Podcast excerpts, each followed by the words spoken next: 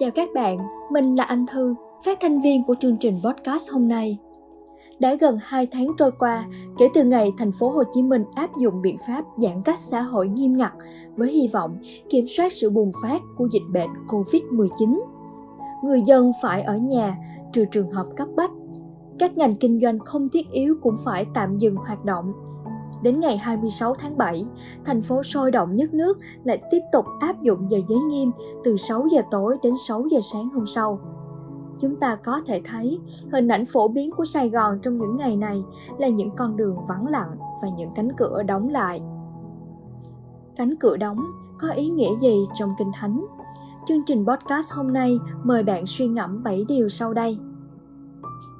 Điều đầu tiên, cánh cửa đóng nhắc nhở chúng ta về sự bảo vệ đặc biệt của Chúa. Chúa đóng cửa tàu lại để Noe ở bên trong sáng thế ký đoạn 7 câu 16. Giữa thế giới gian ác và tội lỗi, Noe được Kinh Thánh mô tả là người công chính và trọn vẹn. Ông cùng đi với Đức Chúa Trời, sáng thế ký đoạn 6 câu 9. Ông đã vâng lời Chúa, đóng một chiếc tàu để cứu nhà mình khi Chúa có kế hoạch hủy diệt mọi loài trên mặt đất – khi mọi việc hoàn tất, Noe vào tàu cùng gia đình và các loài vật y như Chúa phán dặn. Rồi Chúa đóng cửa tàu lại. Noe và gia đình ông đã được an ninh trong sự bảo vệ của Chúa, dù bên ngoài cánh cửa ấy là sự hủy diệt của nước lụt. Điều thứ hai, cánh cửa đóng nhắc nhở chúng ta về sự can thiệp của Chúa để cứu chúng ta khỏi tội lỗi. Nhưng hai thiên sứ giơ tay ra kéo lót vào nhà, đóng cửa lại Sáng thế ký đoạn 19 câu 10 Lót là người cháu của Abraham. Ông đã chọn để sống ở Sodom, một thành phố đầy tội lỗi. Sống giữa một dân gian ác, Lót đã nhiều lần thỏa hiệp những giá trị đức tin của mình. Nhưng Chúa đầy lòng thương xót đã can thiệp để ngăn chặn việc Lót hiến con gái mình để thỏa mãn dục dục của đám đông tội lỗi. Sáng thế ký đoạn 19 câu 1 tới câu 11 khi Chúa quyết định hủy diệt thành bằng lửa. Ngài đã một lần nữa can thiệp khi Lót chần chừ ra khỏi Sodom. Ngài đã nắm tay kéo ông ra khỏi thành. Sáng thế ký đoạn 19 câu 16 Điều thứ ba, cánh cửa đóng nhắc nhở chúng ta về sự tin cậy và vâng lời Chúa. Bà và các con mình vào nhà đóng cửa lại. Chúng đem bình đến để bà rót dầu vào. Các vua nhì đoạn 4 câu 5 người vợ quá của một tiên tri đang lâm vào tình cảnh ngặt nghèo. Bà sắp mất thêm hai đứa con trai vì chủ nợ đòi bắt con của bà làm nô lệ. Bà đã kêu cứu với Elise và Chúa đã dùng ông để bày tỏ phép lạ của Ngài. Qua sự tin cậy và vâng lời của bà quá, Chúa đã làm phép lạ diệu kỳ bắt đầu từ bình dầu nhỏ còn lại của gia đình bà. Sau khi mượn thật nhiều bình không của những người láng giềng, bà và các con vào nhà, đóng cửa lại rồi rót dầu vào số bình đó. Bà cứ rót cho đến khi tất cả các bình đều đầy thì dầu liền ngừng lại. Bà lấy dầu đi bán để trả nợ rồi sinh sống với số dầu còn lại.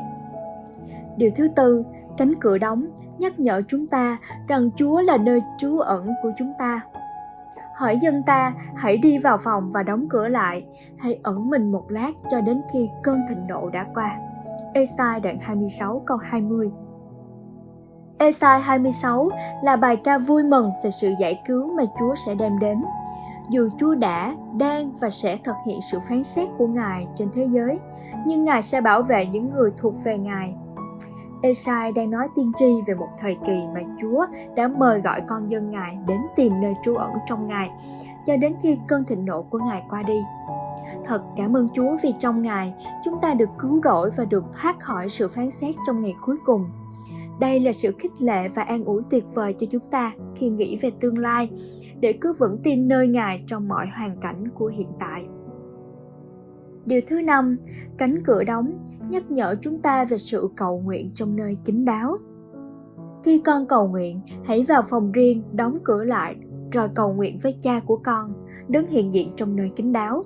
Matthew đoạn 6 câu 6 sự cầu nguyện là một đặc ơn Chúa dành cho chúng ta, nhưng sự cầu nguyện có thể trở thành hình thức khi chúng ta quan tâm đến điều người khác nghĩ hay cầu nguyện với một động cơ sai trật. Chúa muốn chúng ta đến với Ngài trong nơi riêng tư để chúng ta được ở trong sự hiện diện của Ngài, tương giao với Ngài. Trong nơi kín đáo đó, chính Ngài sẽ lắng nghe chúng ta và phán dạy chúng ta.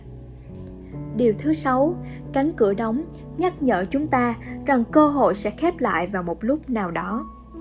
Khi chủ nhà trỗi dậy và đóng cửa lại rồi, các ngươi ở ngoài gõ cửa kêu rằng, Lạy Chúa xin mở cho chúng tôi. Chủ sẽ trả lời, ta không biết các ngươi đến từ đâu. Luca đoạn 13 câu 25 Dù cánh cửa cứu rỗi được mở ra cho mọi người, nhưng cơ hội đó sẽ qua đi nếu chúng ta khước từ bước vào. Đến một lúc cánh cửa sẽ đóng lại và ai ở ngoài cánh cửa đó sẽ bị hư mất. Chúa Giêsu là cánh cửa, Giăng đoạn 10 câu 9, để hễ ai bước vào qua Ngài thì sẽ được cứu rỗi. Vì vậy, hãy bước qua cánh cửa này ngay hôm nay trong lúc vẫn còn cơ hội. Điều thứ bảy, cánh cửa đóng nhắc nhở chúng ta rằng chúng ta không cần phải sợ hãi. Cửa nơi các môn đồ ở đều đóng vì sợ người Do Thái. Đức Chúa Giêsu đến đứng giữa họ và nói: "Bình an cho các con." Giăng đoạn 20 câu 19. Khi Chúa Giêsu bị đóng đinh, các môn đồ đã vô cùng sợ hãi và cảm thấy dường như mất tất cả. Tai họa thình lình ập đến cho người thầy mà họ yêu quý, vô số cảm xúc xâm chiếm họ đến nỗi họ quên mất những gì Chúa đã phán. Họ sợ hãi khi nghĩ về tương lai và mất phương hướng cho cuộc sống hiện tại. Tất cả những gì họ có thể nghĩ đến là vào một căn phòng rồi đóng chặt cửa. Nhưng Chúa Giêsu phục sinh đã đến, đứng giữa họ và nói: bình an cho các con. Các môn đồ đã vỡ òa trong vui mừng khi nhìn thấy Chúa, mọi sợ hãi của họ đều tan biến. Chúng ta không cần phải sợ hãi khi đối diện với bất kỳ hoàn cảnh nào, bởi vì Chúa của chúng ta là đấng đã chiến thắng ngay cả sự chết để ban sự sống đời đời cho mọi người tin. Chúa đang phán gì với bạn đằng sau cánh cửa đóng? Nguyện bạn gặp gỡ chính Chúa trong nơi riêng tư đó để được tiếp thêm sức lực cho hành trình phía trước.